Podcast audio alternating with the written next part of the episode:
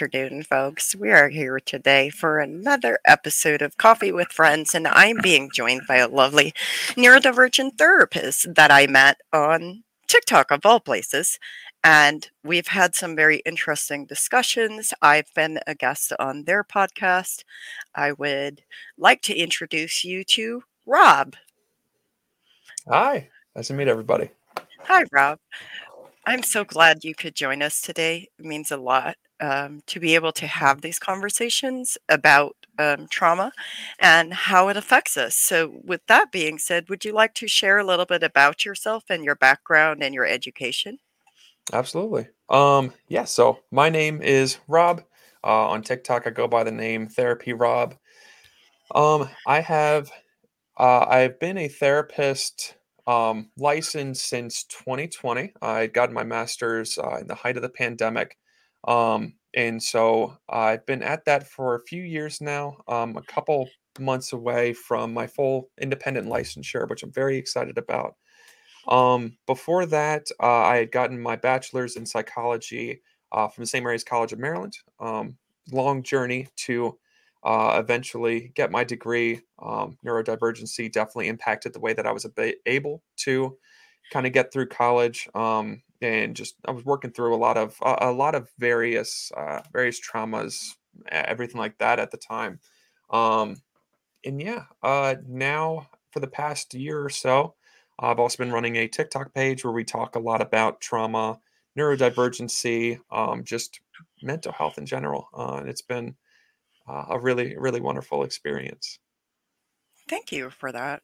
That really means a lot. I think we need to have conversations about neurodivergency and trauma and how it affects people because, like, one of the things that I was looking for at one point in time, I was trying to find like scholarly articles on like neurodivergence and trauma and like how that affects people. Like, I myself am neurodivergent as well, and I think we mm-hmm. we both know that. But for our audience and listeners, just a reminder like I am also neurodivergent. And when you have trauma and and all of that like you you mentioned briefly that it affects like your ability like it affected your ability to like how did it affect you to get your master's degree and your degree in psychology? Yeah um so when i first went off to college you know high school was decent enough. I felt supported by my friends and everyone there, but I had a lot of things going on at home that, um, you know, when I was finally able to go to college, it felt like I had kind of escaped from it. Um, and when I had finally escaped from that kind of an environment, it was now a matter of kind of being face to face with what was left over without really having that support system available to me that I previously had. And so yeah, it was it was a lot. And so for me to be able to cope with things, you know, I turned to substance abuse primarily as a way of kind of working with it. And it was also the way that I had simultaneously gained acceptance from the people around me. And so it was like this perfect mess of like, I need people that care about me. I need a support system here. I don't have it because I was born in Maryland and I went up to Long Island for uh, for my bachelor's. Um, and so I fell into that and this is all also combined with the fact that you know in high school i was able to i had all these different outlets you know i was involved in clubs i was involved in sports all the time and then now it was just just the academics and i, I think the pressure of the moment was a lot. Um, and so i wasn't able to complete my bachelor's at that school went to community college for a while um, and then when i went to the the school that I would eventually graduate from, um, I kind of fell into the same It's the same thing. Like it was again a lot of substance abuse to cope with the things that I was feeling, um, and it was just so much insecurity about my ability to actually accomplish this, um, and that fear of inadequacy of not being able to really do this was then so many times confirmed by the fact that things actually weren't going too well um, you know, and, I wasn't really taking account of what was going on with me. I wasn't trying to seek accommodations. I wasn't trying to, you know, I, I wasn't acknowledging that there was something wrong for the longest time. And it wasn't until I eventually got clean that I was then able to kind of reframe things, get the help that I needed, and then come back and be successful in school. Um, and, and so it was it was a really long journey to kind of get there. I feel like I've I've I've grown a lot as an individual as a result of all of this, but not without a lot of a lot of hardship coming coming hmm by. So what I heard was that you you fell into um, using coping skills. One of your coping skills was substance abuse. Mhm, And that was the one that's um, sustained you rather than seeking, which kind of goes into denial. Mhm, Is like we're in denial about our um, things. Sometimes it can be like our abilities. We can have denial about that. Um, but denial is also a coping skill, believe it or not. Mhm, It doesn't. I'm. I'm. It is what it is.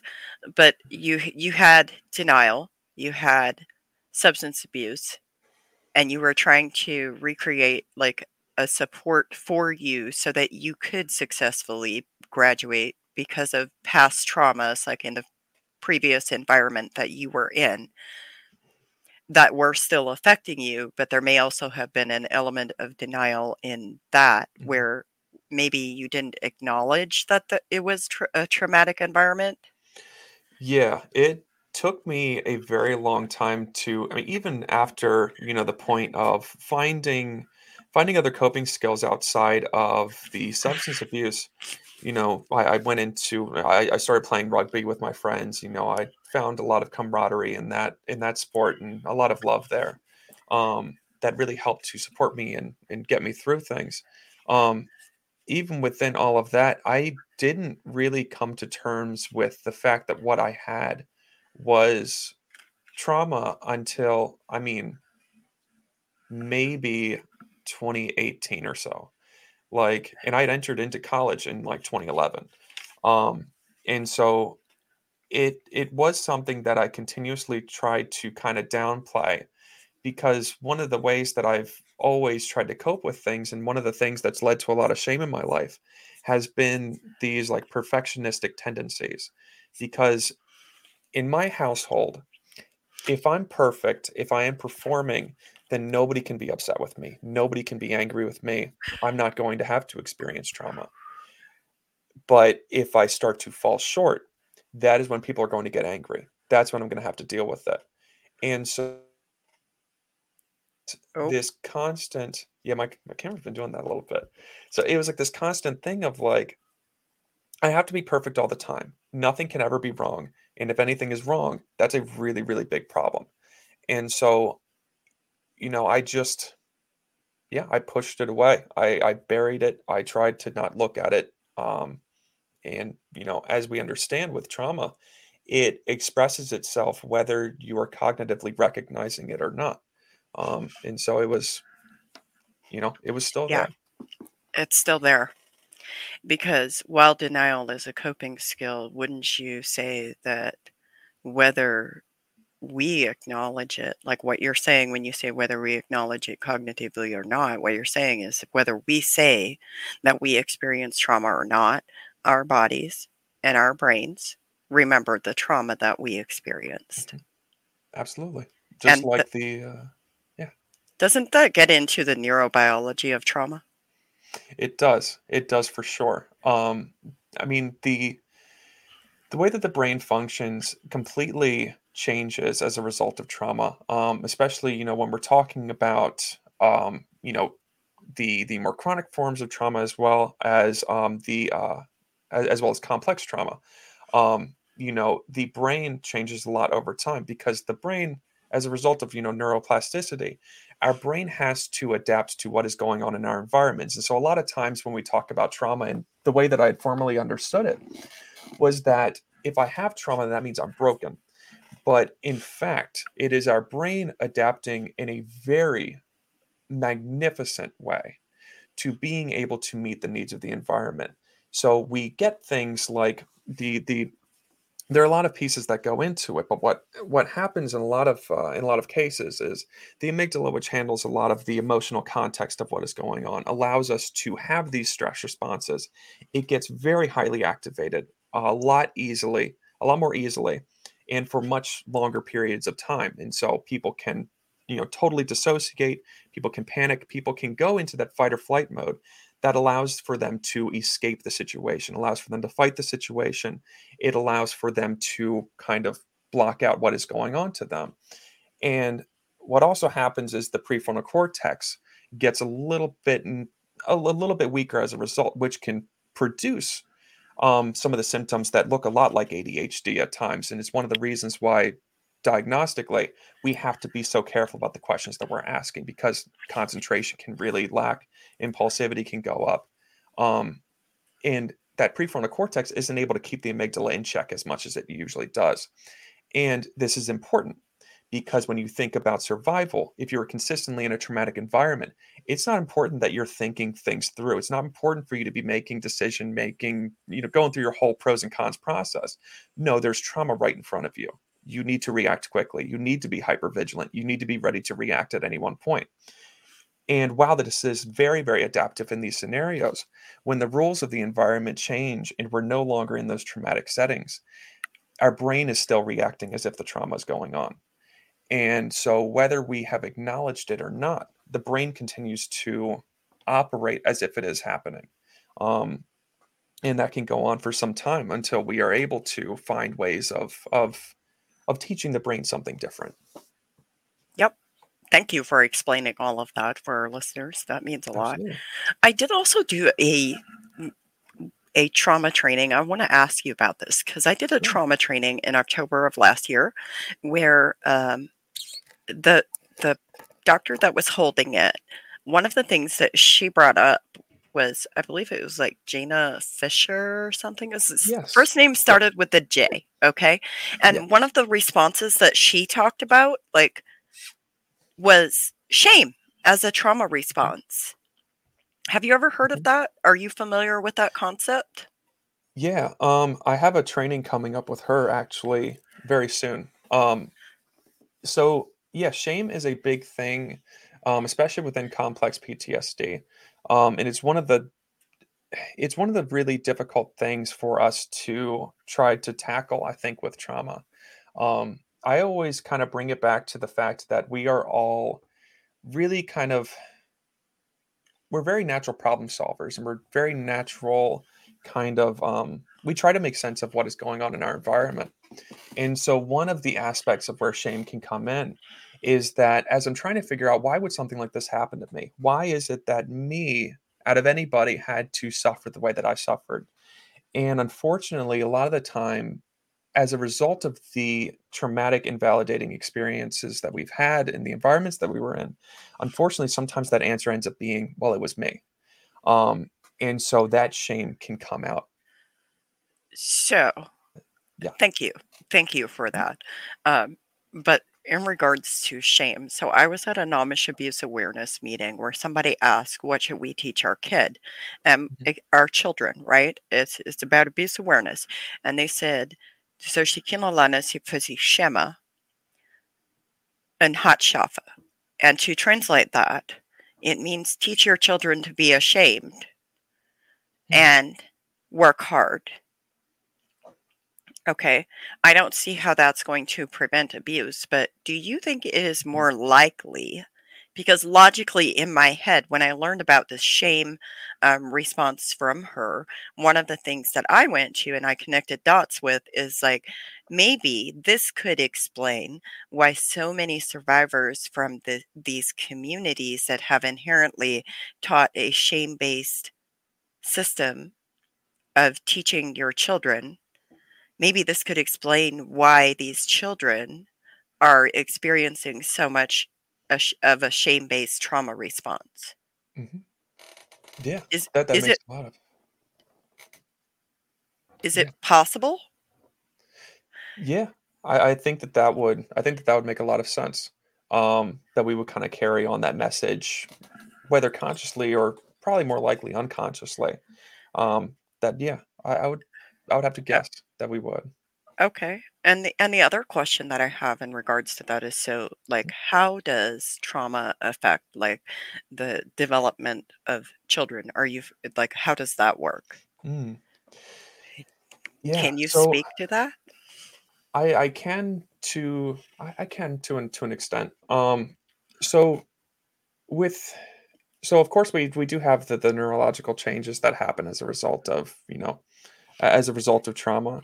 Um, one of the big things uh, that we see as a result of complex trauma within childhood uh, can be sometimes some of the dissociative disorders. So you know dissociative identity. Uh, or some some of the dissociative disorders, so like dissociative identity disorder, um, OSDD, um, a lot of that kind of stuff can happen as we are trying to form this one kind of cohesive um, cohesive kind of state of existence um, sometimes that that process can get disrupted and so that can result in uh, in those kinds of things.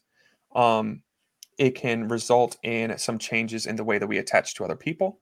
Um, so if all things are supportive if we are able to explore and we are supported by our caregivers we usually have that secure form of attachment.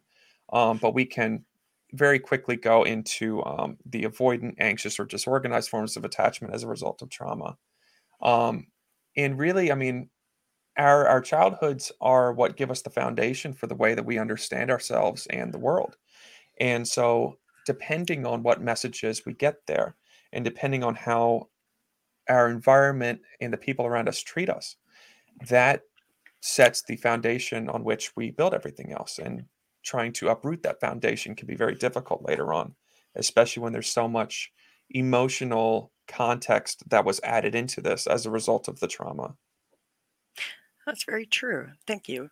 We do have some comments. One of our commenters says, um, so true. Conscious conscious awareness is not required for us to experience a trauma response. I think that's really critical to discuss that because trauma can be, you know, car accidents to world events to even like the COVID pandemic. Like that was really traumatic for me. I, I will be honest about that. Mhm. Um, and and further, it's like our brains act like they exist outside of time. That's fascinating. Yes, our Mhm. brains are a wonderful thing. They're hardwired for survival. And I think too, one of the things that I like to talk about a little bit is that whether we recognize it or believe it or not, when we respond with any of those trauma responses, it's because our body has decided we are in danger and now we need these responses so we can continue survive to survive. Mhm. Am I wrong in saying that? Yeah. Yeah. I think you're spot on. Like that's that's really it. Mhm. And another commenter asks, kind of confused. Teaching children to be ashamed was suggested as being helpful. Yes, yes, it was actually suggested by the Amish ministry at the local church at this meeting. It was suggested as being helpful. I grew up in that environment for the record. So I wouldn't say that teaching your children to be ashamed is actually helpful, to be quite frank. Mhm. So there's other things we can teach our kids, right? But like Mhm. that wouldn't be one of the ones that we would recommend. Right. So thank you for sharing that, all of that. That that is a lot. So one of the things I really wanted to get into a little bit is like how does trauma affect people? Mm. Um, I think the the easier question is even, I mean, how does trauma not affect people? um, I mean, it, it's it's really wild, and because I mean, trauma just changes everything about us. I mean, it can it changes the way that we regulate ourselves. It changes the way that we express ourselves. It changes the way we communicate, how we form relationships with people. Um, I mean, it changes the way that we even dream. Like it, there's no real there's no real way out of how trauma affects us. Like even today, like I find the consequences of my trauma in so many of just random things that I do. Like if a cabinet shuts too hard, I will go into a fight or flight response. If I shut the cabinet too hard, I will go into a fight or flight response. And the reasons for it are so different. Um, you know, if when I'm walking around my house, sometimes if I notice that I'm feeling more anxious than usual, I will like tiptoe around and I will try not to make too much noise because for me, that meant that danger was going to come if I was too loud. Um, you know, it it affects us in so many ways that we a lot of times aren't even all that aware of. Um, and so it's yeah, it it hits pretty much everywhere. So the life coach in me wants to ask. Did you perhaps maybe have a practice of making yourself as small and quiet and invisible as Mhm. possible to avoid conflict in your home as you grew up? Yes, 100%. Um, like I said, you know, one of the ways that I adapted to things was by being perfect because that's all I wanted people to see. You know, if people just saw the perfect things that I was doing, then I couldn't get into any trouble. You know, things would be okay. Um, but, you know, any other time when I was in within my home, like there would be, I, I still remember so vividly, like the visceral reaction of like, when I so when I had gotten to the point in my life where I could drive, I would, you know, pull into my driveway and I would immediately be looking for the pickup truck in the driveway. And when I wouldn't see the pickup truck, it would be like euphoria, like, oh, I can go to my room, I can get in there, and I don't have to talk to anybody. And the gut wrenching feeling of starting to pull down that driveway, going around the little bend, and seeing that pickup truck there. It's I I wanted to completely just not exist when I was at home. Um, make as little noise as possible. It, when it was time for dinner, we all still ate together as a family, but I would go up there. I would eat as fast as I possibly could, and I would go downstairs. I still eat as fast as I possibly can. Um, you know, I yeah, I I knew where every creak in the house was. I knew which step to not step on. I I was invisible. Yep. Yep. Okay. So is it okay for you to make noise today? I'm trying to get better at it. I'm trying to get better at it. It's still a process. Um, you know, but I I find that I am far more noisy than I used to be. Um, sometimes to my partner's discontent. Um, because sometimes you know just the noise has got to come out and I gotta just express who I am and you know, so sometimes it's too early for that. But I I have gotten a lot better at it. Um, you know, within my friend groups, I'm I can be a pretty loud guy, you know. It's uh we've we've gotten a lot better at it. Well, you definitely deserve to make noise. And you have a voice, and your voice is very powerful. And one of our commenters says, sounds like you have learned to identify your tells. So important when learning to work through with and through our trauma responses. Correct. Mm-hmm. Like this is learning to live with trauma is is like really really important to be able to know like hey like if i do this like sometimes like just being able to have that awareness can be helpful but also like congratulations like you're you're working on it right that's kind Yeah. of a journey um there is no linear journey in af- after trauma Mhm. like that is there No, certainly not. And um, you know, I, I battle with a lot of the uh, a lot of the different components of it at the same time, like like you had talked about with with shame. Sometimes the the shame can honestly end up getting misdirected in a way where now, you know, when I catch myself doing one of those tells, the shame can come in and it's like, why are you still doing that? Why are you still reacting this way? And you know, I can really lack that patience with myself um you know and so even today as you know a trauma informed therapist you know someone who's been to therapy for quite a while i still have to catch that every once in a while um and it's important for us to be able to to do that as clinicians especially um but also just it's you know it's like you said it's not linear uh and you know sometimes we go back and forth up and yep. What we can. Yep. We sure do. And and the other part of that is, is and i think this is also really important to say about how trauma affects people is that for example rob and i could have been in the same car accident Mhm. and one of us could have ptsd and the other one could not. Now why is that It is so difficult to tell. Um, so there has been some recent research um, that has identified some changes in the brain just that can sometimes predispose us. Um, that some of the brain changes that happen as a result of PTSD might be in smaller ways present before the trauma happens. And so neurologically, that's one of the things that can be identified. Outside of that, there are many there are many factors that can contribute. One of the biggest being um, our support networks. Um, when people have a support network behind them, it is pretty strongly correlated with the severity of PTSD symptoms following a trauma.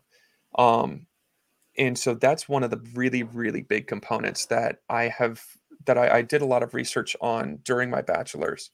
Um, and so that's that's one of the really important ones. But it's a lot of things can can can kind of go into who gets PTSD, who doesn't, and honestly, a lot of times, and I would say pretty much all the time, it's you know it, it could be kind of random, and it's it's important for us to recognize that um, that sometimes it's just there wasn't much we could have done to have not had PTSD. That it just it just is exactly exactly and and furthermore like i mean do you have a short list of like things that can cause ptsd oh yeah. Um i mean in terms of like like risk factors along with the trauma or? I mean sure. Okay. Um i mean so definitely not having that support network can be a risk factor. Um, I think definitely having those messagings of shame around you can contribute. Um, uh, man, I'm really blanking on a lot of these support, uh, on a lot of these risk factors. Um, substance abuse can be one of them. Um, it can make it difficult to to be able to work through that. Um, yeah, those are just a few that come to mind immediately. Okay. Yeah. What about like traumatic events, like types of traumatic yeah. events that we know? Mm-hmm. So, luckily, our understanding of trauma has really expanded. Um, where you know we used to think that PTSD was just something that soldiers got, um, but now we better understand that really anything that can create a strong emotional reaction can be traumatic for us and you know sometimes this can be like the the really big events you know if you are in an accident or something you know if something very significant happens one day you know that can absolutely be a traumatic experience but it can also be a combination of a, a combination of things you know having the same invalidating messages sent at you from a caregiver day in and day out throughout the entirety of your childhood is a traumatic experience um you know it's Sometimes it is one big event that is very easy for us to identify. And then people are able to say, well, of course I had PTSD. I was in a war, I was in an accident. And then other times it could be more difficult for us to pinpoint it because it was a combination of so many small things. Um, not small as in like insignificant, but like they aren't as easily noticeable when we think about our about our timeline. Or like even people may not look may not be able to look some people have like physical effects of the trauma other people may not right. and so it can be really easily more easily noticeable like when you think about the war veteran who has like mm-hmm. a, a amputee for example or somebody who got into some kind of traumatic accident and they they had an amputation like that can be more visible than mm-hmm. like oh, okay, well, maybe this person might have PTSD. But then the other question that I have is Is there such a thing as chronic PTSD? So it exists in the literature for sure. Um, so, I mean, I don't know. It, it's it's not a it's not a part of like the diagnostic piece that I I always consider. Um, but it's like Mm, yeah, it, it exists. I, I guess so. I mean, I I just have to ask because like some people have told me that like you know PTSD comes from like or or sent me information that suggests that PTSD comes because you you have demon possession. So there's that.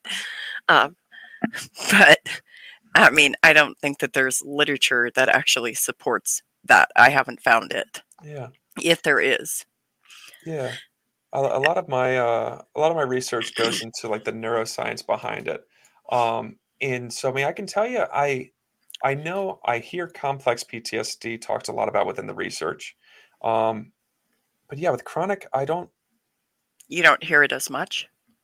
I don't really. No. I mean, because when Okay. it's yeah, I mean, like for for me, I I find that sometimes like when I'm trying to try to trying to like differentiate when we're talking about trauma, sometimes I prefer to just say that like, yes, that trauma did exist and that is significant for you, and that's the hmm important piece. Um, you know, and so I don't uh, I, I don't differentiate too often. Okay. Well, here we go. So, Sure. what is co- uh, chronic PTSD? so, What would the term chronic imply? I guess. yeah, so I believe in theory, um, chronic PTSD is like a a significant stressor or traumatic event occurring repeatedly, whereas like an acute trauma is a single event. Um, so if you're in one car accident, for instance, that would be acute. If you're in multiple, that would be chronic. Um, and then complex is a mixture of many different kinds of traumatic things. So, like for example, in reading my book. Just saying, would you say that was a complex? Yes, yes, I, I would I would put that as complex. Absolutely. I just had to throw that out there because Mhm. people want to know. Like, even one of our listeners asked, what's the difference between complex and chronic PTSD? Yeah. Yeah, so as far as I can tell, just in the way that people utilize the terms, is that chronic is both of them are multiple traumas, but chronic is the same trauma and over and over again, whereas complex is a, a different forms of trauma. It, okay. Thank you. Thank you for clarifying that for our Yeah. Yep. Even our listeners said, got it. Thanks for clarifying. So, on to our next question, which is Mhm. what types of treatments are available today for PTSD? Because historically, we have learned a lot about PTSD, right? But what types of treatments do we have available now? We luckily have so many forms of treatment. Um, not all of them are super readily accessible just yet, um, because you know we are still they're, they're they're still being developed. A lot of them have their foundations that go back decades, but um, we are just now starting to talk about a lot of them. Um, I think cognitive behavioral therapy has been like the the standard for pretty much everything for a long time. Um, and there is trauma focused cognitive behavioral therapy. Um, but along with all of that, I mean, we have EMDR, the eye movement desensitization and uh, um, reprocessing therapy. We have internal family systems. We have the somatic styles of therapy.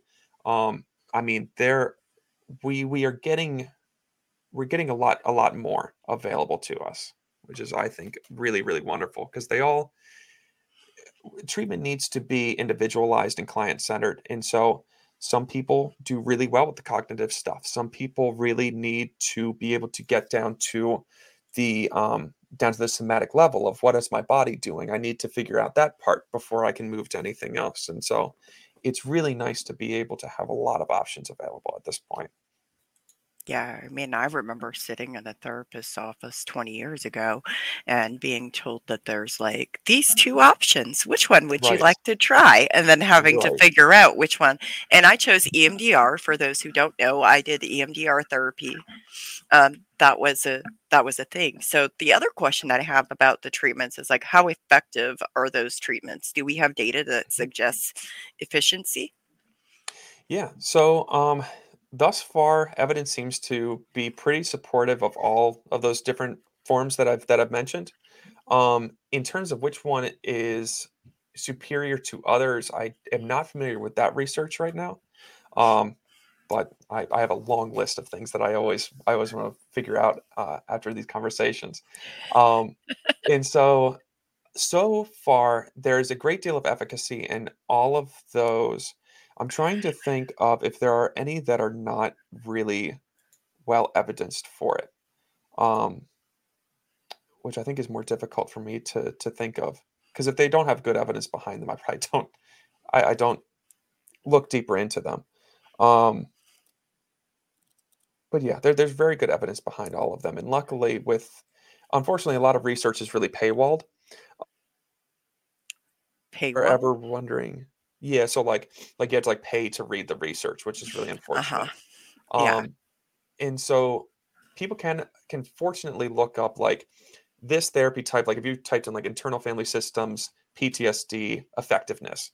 Luckily, sometimes we can bring up some really good research. It's always important to figure out which research we pay attention to. Um, but yeah, th- Yeah. there's a good bit of evidence out there available now. Yeah. I would I would agree. Like you can't always Google the effectiveness of the type of therapy you are interested in trying. So Mhm. there are options out there. Um, one of our listeners shares, I found EMDR worked well for me, but the rest didn't help as much because of my neurodivergent brain. Mhm. I will vouch, same, same. Mhm. Cognitive behavioral therapy was one of the most ineffective things that I did, but I'm also neurodivergent. So we have to take those things into consideration that what works well for one person doesn't Mhm. necessarily work well for others. Just like Absolutely. I I may have, you know, it may have worked well for me. It may have reduced my nightmares. It may have made my life sustainable and meaningful and and gotten me to a place where I can create a meaningful life, but it doesn't mean that it's going to be the same for Rob who is also neurodivergent, right? Like it's not going Absolutely. to Absolutely. uh, And, and I think that's one of the really re- big reasons why that's so important is because sometimes when therapy doesn't work, we can unfortunately go back to that instinct of shame. And so it's very important for people to be able to recognize that not every modality is going to work for everybody. Not every therapist is going to be a perfect fit for everybody. Um, and so, yeah, right, sometimes it's it's it's good to recognize that it wasn't us. It was, you know, it wasn't the right method or the right person. right. What about talk therapy? Has that been shown Mhm. to be effective or no? So it can be um, one of the one of the talk therapy um, modalities that I do like.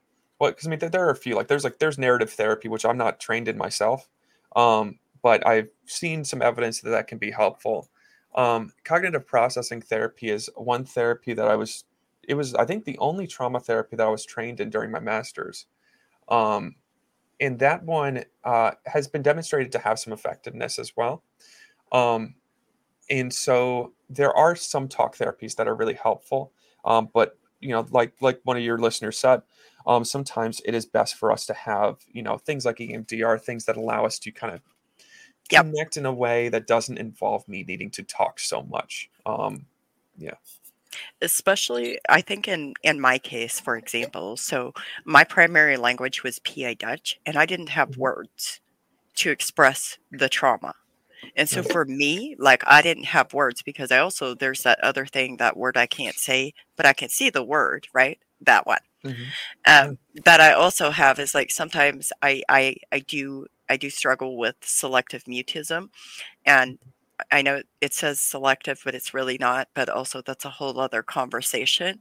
But Mhm. regardless, like that's part of why I think that EMDR worked for me is Yeah. because I didn't have to verbalize all of those things. Right. And I mean, we process things so much more quickly when they're nonverbal as well. So I mean, you know, eh, that while that can be like a like a limitation, you know, it it might have been difficult to do a different modality because of that. You know, that also led to this experience of being able to process things non-verbally, which is so quick. Like I can think of things way faster than I can say them. And hmm so we can get to some of these things in a, a much quicker way. Um, and then, you know, so every once in a while the therapist checks in. Where are we at? What are we doing? Yep. How are we feeling? Let's hop back Yep. in. So to be clear, like what you're saying is also that neurodivergent can neurodiver being neurodivergent can affect how you handle trauma. Yeah, for sure. Um, th- one of the things um, I'm actually talking about on TikTok right now is uh, neurodivergency and trauma, um, because they do kind of play into each other uh, in a lot of ways. Um, not only because they have symptoms that look a lot like each other, like I mentioned earlier, you know, ADHD and uh, and PTSD can look similar, and there's overlap with autism and PTSD, but some of the overlap can also feed into one another. Like it, for for instance, somebody who is consistently really overstimulated by a typical school environment you know, if they are consistently over overstimulated by that environment And as a result of trauma, they are also hypervigilant pretty often. Those two things directly feed into one another. And so I am it, it's it's the going over this top edge can happen a lot more quickly um, because I have both of these both of these things present. Um, and so yeah. So, with that being said, like the more trauma therapy that I did, the more I realized and and was able to be a person who does stim. But like in the same token, I still did masking, and the masking mm-hmm. is quite a horrendous burden for anybody.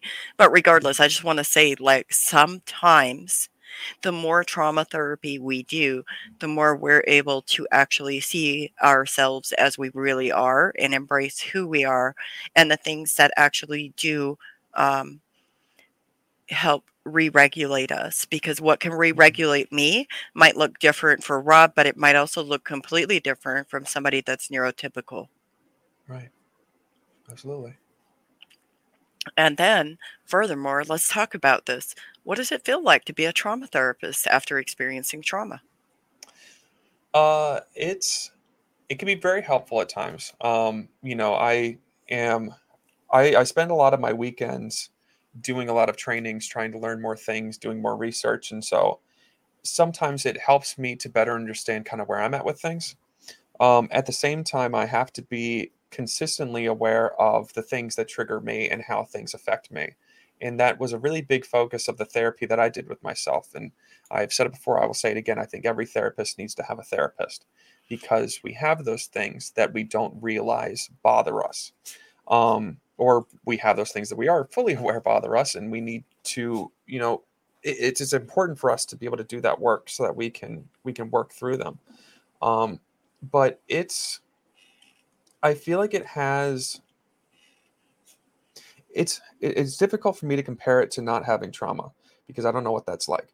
But it's like i find that it helps for me to empathize it, it helps me to empathize a lot and it helps me to look at things through a trauma informed lens a lot more because I see things that, like, I work with a lot of kids and a lot of adolescents, and I see them do something or I see them act in a certain way.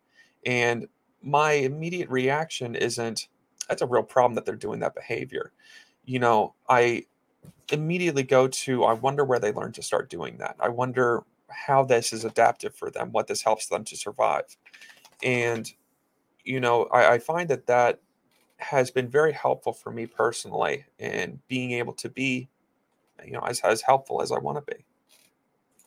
That's pretty amazing. And it's actually showing a really big difference in the way that some people respond to children who they may see as acting out or rebellious or disobedient or you know, the list is endless. But regardless, mm-hmm. like it's it shows a completely different approach, which is more curiosity based towards mm-hmm. what's happening in this child's life. How can we help this child reach a safe place in their life? And what mm-hmm. can we do to support them? Is that correct? Exactly. exactly. Yeah. So, one of our listeners asks Have you found that working as a trauma therapist inadvertently helps you process your own trauma? It, it does sometimes. Um, you know, like sometimes in the in the growing process of clients, you know, I, I can hear them have, you know, kind of a realization of something or, you know, they can work through a certain process and I think, hmm, you know, that that seems kind of applicable to what to to what I've been trying to work through myself. And um, then of course learning the skills, practicing the skills because you know a lot of these trainings involve role plays, involve participation. But I also just I try to get into it and just really, you know, when I'm when I'm sitting in a training, there's like therapist Rob who is watching this and trying to get everything and taking notes, and then there's me, Rob, who's you know trying to listen to this, and I'm like that that's it. That, that makes, makes sense. sense. Yes. And, and so that part is very helpful. Thank you. Thank you for sharing that because I think also another thing that I do want to ask you, and feel free to not answer this, but you know, do you have like specific, like, um, what there's a word for it that I can't think of. Man, why is English my second language? Um, but it's kind of like intentional. That's the word. Do you have like intentional self care that you do? Because earlier you were talking about having like a therapist and all of that, and that's that's important. Mm. I will, I will, I will wholeheartedly support that. But also, do Mhm. you practice any form of like intentional self care? Absolutely. Um, so this is both as just you know self-care thing as well as just you know when i was trying to work through substance abuse it was something that really helped me to keep on track. Um, but uh, exercise is very important for me. Um, i have been pretty consistently getting exercise every morning um, 2015 um, and so you know it, it it helped me with substance abuse because you know if I have to wake up at 5 in the morning, I can't be using the night before. You know, I have to be able to go to bed, and if I go to bed early, that means I don't have the opportunity to use, and then just the general physical health stuff, you know, if I want to meet my workout goals, then I can't use there either, and I consistently do this now every morning, um, you know, the the the threat of using while it is, you know, it can be Mhm. there for the rest of my life, it's it's not as present in my mind. Now it's just that I continuously do that because that is like my meditation. You know, when I go to the gym and I start doing any kind of exercise, it is just me and my body. And it's just us sitting here and, and, and doing this. Um, I also do my best to practice boundaries with what I do. Um, you know, when I get, because I'm a, I'm a community based therapist. And so I meet people at home, at school, all those places. And um, when I'm driving, I listen to a podcast or I listen to music. Sometimes I need way less stimulation and I'll just sit in a silent car and I'll drive. Um, and when I get home, I do my best to come back to my peaceful kind of area and just recharge and allow myself to just kind of exist in my space for a little while. Um, and luckily, my partner's very wonderful with allowing me to, you know, again, be who I am in this environment. I don't need to mask for anybody. I don't need to, yeah, I don't need to be anything. And I can just allow myself to exist and just, yeah, take care of myself, connect with myself a little bit. It almost sounds like part of your self care is ensuring that you physically acknowledge and mentally acknowledge that when you return to your home, you are back in a safe place. Is that correct?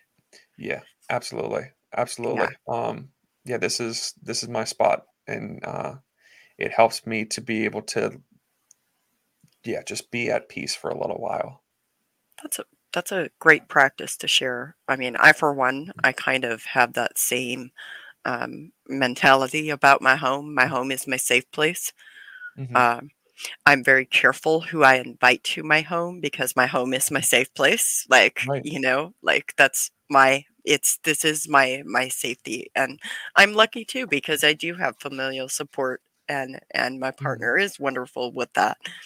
Love that. Somebody asks, um, is it difficult to decompress after administering therapy that may be triggering? Uh yes. Yes. Yeah. Um there can be days where um there can be days and there can be situations that are uh, a bit more difficult than others. Um compartmentalization is a big thing with therapy and because I mean you have to go from, you know, you're talking to this person and then 10 minutes later you're talking to somebody totally different who's in a totally different place and has totally different things to focus on and so you have to be able to stop thinking about the other thing and come back to this um, which is tough um, but there are you know there are days where you know i will leave a session i'll get in my car and i'll start driving and i will cry my eyes out um, because something will just really hit me in some kind of way. Um, and that could be both a positive and a negative sometimes. You know, sometimes it is just that that was a lot to deal with. That was a lot to sit through and to to to just be present with. And sometimes it can be a positive of just like, I can't believe that that person got to the place where they got to, and you know, it can be that kind of rewarding cry. Hmm Um, you know, and when I was first starting out, it hit me far more than it does nowadays. Um, especially like the, the first internship that I did as a part of my master's was in was in the hospital, and so I was doing crisis assessments, and I was working with people who were inpatient, and um, you know, I was, you know, for for for you to end up in the hospital, you're going through a lot, um, and so it taught me very early how to do this and how to take care of myself and how to, you know, okay, I'm going to bring this experience in with a breath. I'm going to hold on to it. Now I'm going to release it with the next one. And I'm going to do that as many times as I need to to kind of work through this. And um, I had to teach myself that me doing that is not, it, it doesn't mean that I don't care. And it doesn't mean that I'm not human. And for a while, it, it kind of worried me when I was getting good at it because I started to worry about, you know, am I a sociopath? And it got to the point of just like, no, like this is what your is necessary for you. This is how you you cope through this. And so the decompression can be difficult at times. Um, but I find that you, you get better at it and you can recognize that when you're hearing the difficult things, it means that you've managed to find a way to help this person who feeling safe, feeling like they can trust people. You have helped them to get to the point where they trusted you with that information. And when you can look at it through that lens, it it takes it, it changes the framing that you look at it in. This is true. I want to also point out like one of the things where we talk about like coping skills. When you talk about the breath, the breath mm-hmm. thing does not work for me. Yeah. But I have another thing that I do that like allows mm-hmm. me to like come back. Mm-hmm. So like it's really interesting. Like I I find it really helpful for me to remember uh like what's around me and I count like things Mm. that are around me, things that I feel, things that I hear, things that I can touch. Um sometimes I'll eat ice, sometimes I'll Mhm. like you know, like those kinds of things. Like just Yes. what can I feel? And that helps me come back to the present just like that. But in the same token, it's also indicative of like how coping skills can vary so widely Mhm. amongst trauma survivors, wouldn't you say? Absolutely. Um, and I, I like a lot of those, uh, a lot of those skills myself. Um, the the ice one is one that I use a lot, especially when I'm like really dysregulated. That I can't think about anything else if I got an ice cube in my mouth. Um, and, and so yeah, and it's um, I think it's important for clinicians to recognize too, because it's you know if you if you're talking about relaxation skills or something, and then you offer one, and the client says that didn't really work for me, you got to make sure your ego doesn't come into play there, and you're able to recognize like that didn't work for them, but there are other Yep. things, and it's Yep. it's So not me, it's not them, it's the skill. It's so we just have to find a different skill that you can try and truthfully some of it is trial and error, isn't it? Because we Mhm. keep trying different things until we find the one that works for us or the ones that work for us and then we can put them in our toolbox of skills.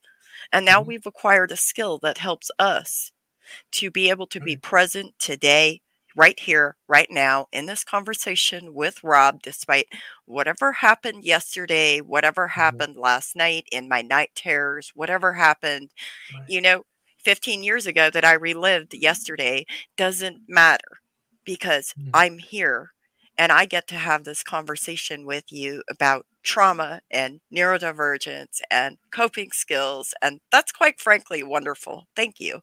Yeah, I do have one final question for you. Sure.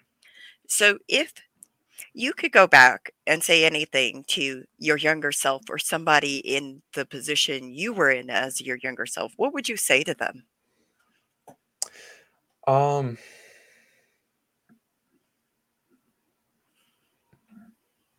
man, um, I had that conversation. I have that conversation sometimes, and I do, you know, the the, parts work of connecting with that inner child. Um, and I don't know, there there are a lot of things. I think one of the biggest just being that, like, you know, that this is not your fault. That you did not do anything to create this. You bear no responsibility in what is going on. Um, and I think being able to I I would want to be able to ask myself to really forgive myself um, for some of the ways that I have adapted. That you know I continuously you know looked down on and that was one of the biggest, I think, ways that I had that conversation with my inner child. It was uh, one of the the first time I ever connected with my inner child. It was in a meditation in a recovery group that I that I was a part of um, as a participant, and um, I remember so vividly being able to sit with that kid, and the kid was telling me that you know it's okay, you know the things that you did, you were doing to keep yourself alive, um, and even when I think about it now, it, it just it really gets me, and that's something that I hold on to a lot, and so people it's so important to understand that we don't do the things that we do for no reason whatsoever. And if you engage in substance abuse, if you isolate yourself from time to time, if you know whatever it is that you do to to get through this, that is you attempting to survive. And it is so important that you are able to recognize that all you want to do is be alive, and that's at the root of what of a lot of what we do. Thank you for that. I I just like want to say too, like one of our listeners said, I think these various coping skills help our bodies remember that we're safe, and that is so helpful. Um, this is true. I also want to say that you know, I I think I would I would also have a message for anybody who is suffering or has experienced um, this kind of trauma that we're really discussing here especially if you experienced it as a child or if you're neurodivergent or, you know, whatever the case may be. Number one, I would say you are a worthy, whole, valid human being. You are you are perfectly imperfect. Even when you feel broken, you are still whole. I know it's a, it's a dichotomy, but at the end of the day, you are not unworthy of basic human rights. You are not unworthy of a safe environment. You deserve safety. You are enough. And you deserve to live a meaningful life. It is so important that we find a way to connect with ourselves and to be able to validate ourselves as valid. And I also want to say, you know, you'll find a way. You'll find a way and you know what else? Your way doesn't have to be my way. Your way has to be the right way for you. And you got this. So be you. With that being said, I'd like to um, thank our Patreon subscribers. I'd like to thank the rest of the Misfit Amish for supporting this. I'd like to thank all of our listeners and our commenters for participating in this conversation. We appreciate you, and we couldn't do this without you. And most of all, I'd like to thank Rob for coming on here and being so open about all of the things that affected you, especially the neurodivergent part.